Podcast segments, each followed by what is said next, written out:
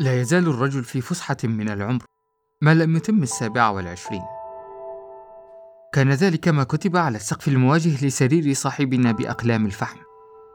عماد فنان تشكيلي تخرج من كلية الفنون الجميلة بجامعة القاهرة، وعلى الرغم من كونه أول دفعته إلا أنه لم يصبه الدور في التعيين، ويعلم أنه لن يصبه أبدا. يستيقظ كل صباح ويرتشف قهوته بينما هو يستمع إلى مقطوعة موسيقية جديدة ترسلها له صديقة لا يعلم عنها شيئا سوى أنها ترسل له هذه المقطوعات يوميا منذ فترة بعيدة. يحلق بعدها في السقف ليرى ما قد كتب، ثم يخرج كعادته تاركا أنوار غرفته تعمل، بل وأنوار الشقة كلها. يمضي طوال نهاره مع أصدقائه وطوال ليله بين لوحاته، لا شيء جديد، فهو لا يزال في فسحة من العمر كما نعلم. 19 سبتمبر يوم عادي في حياة البشر على ما أعتقد، أما في حياة صاحبنا فلا. لقد أتم به 27. استيقظ يومها ولم يرتشف القهوة كعادته، بل ولم يستمع إلى الموسيقى كما يفعل دوما. نظر إلى السقف وظل طوال ساعة يفكر. قتله الوقت عمدا عن طريق الخطأ. انتفض صاحبنا وقرر تغيير كل شيء في حياته. صعد على سلم وأضاف تعديلا لجملة السقف، ثم أطفأ أنوار غرفته ورحل، تاركا ماضيه في الظلمة مع سرير وسقف كتب عليه. لا يزال الرجل في فسحة من العمر ما لم يتم 28.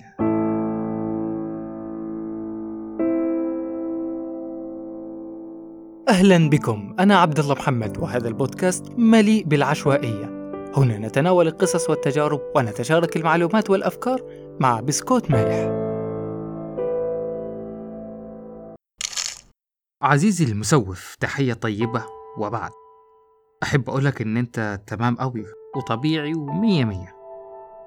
إحنا قلنا مبرمجة على المتعة اللحظية أساساً، والموضوع ده ليه جوانب شرعية ونفسية وعلمية واقتصادية وحاجات كتير، ولكن تعالى ناخد الموضوع ببساطة ونقرمش على الهادي. العقل البشري بيتكون من جزئين، جزء منطقي وجزء عاطفي، وفي حالة التسويف بيفضل يحصل صراع بين الجزئين دول. الطبيعي إن الجزء العاطفي، بما إنه هو المسؤول عن المتعة اللحظية، هو اللي بيتفوق. يعني تذاكر الامتحان كمان أسبوع ولا تلعب دلوقتي؟ المخ ببساطة بيختار اللعب دلوقتي لأنه أسهل بالنسبة له وأكتر متعة، بمبدأ فلها وربك يحلها، عيش اللحظة وتتسهل بعدين. واطمن عزيزي المسوف، أنت مش لوحدك، لأن الموضوع ده بيأثر تقريبا على كل الناس، ولكن بتختلف درجات التأثير دي من شخص للتاني. وعلى الرغم من كونه حاجة طبيعية، ولكن أكيد الموضوع ده مشكلة لازم نلاقي لها حل ونتدرب عليها.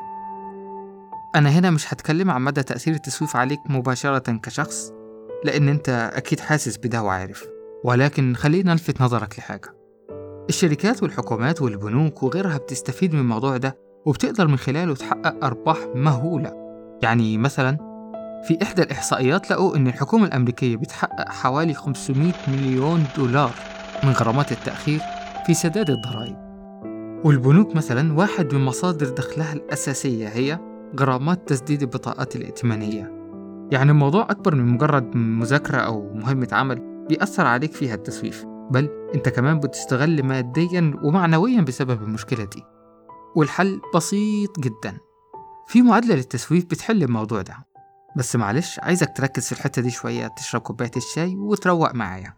بالمناسبة عزيزي المستمع، في عندك كوباية شاي من الحلقة اللي فاتت أنا لسه ما خدتهاش. فاكر يا صديقي زمان موضوع الكسور والبسط والمقام؟ تعال ناخد المعادلة دي ببساطة. المعادلة بتقول إن التحفيز بيساوي، هنحط كسر فوق هنكتب التوقع في القيمة، وتحتها هنكتب الاندفاع في بعد الوقت.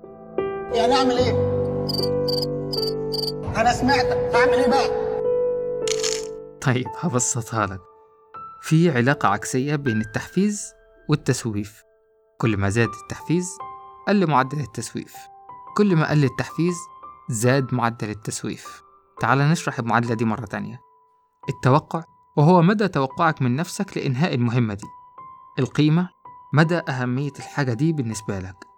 الاندفاع اللي هو المتعة اللحظية اللي اتكلمنا عنها قبل شوية.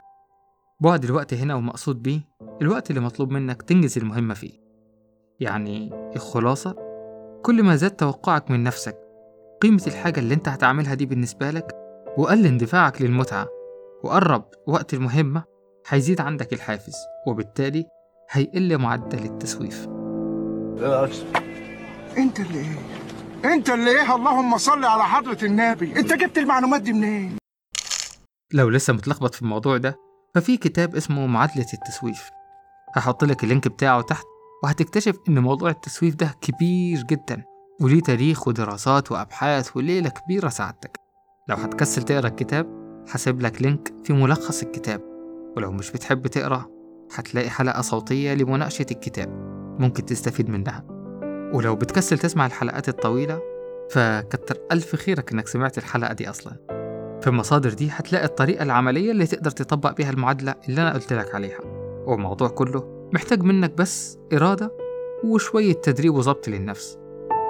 ويا ريت تلحق تعمل لنا لايك وشير وتقييم قبل ما معدل التسويف يعلى عندك. شكرا إنك وصلت لحد هنا، وأحب أشكر جدا الناس اللي اتفاعلت معنا في الحلقات اللي فاتت وبعتوا لنا سواء صور أو فيديوهات وهم بيسمعوا بيقرمشوا معنا. سنفور مبسوط قوي منكم وبيقول لكم هيستنكم تبعتوا الصور أو الفيديوهات دي أو ترفعوها على هاشتاج بودكاست بسكوت مالح. وأنا أحب كالعادة أوجه الشكر لسنفور، والشكر الخاص في الحلقة دي للفنان أحمد علاء. والحلقة دي لو نزلت متأخر عن موعدها فده عشان نوريكم عملي موضوع التسويف ده ممكن يزنقك ازاي وايه مدى اضراره وايه مدى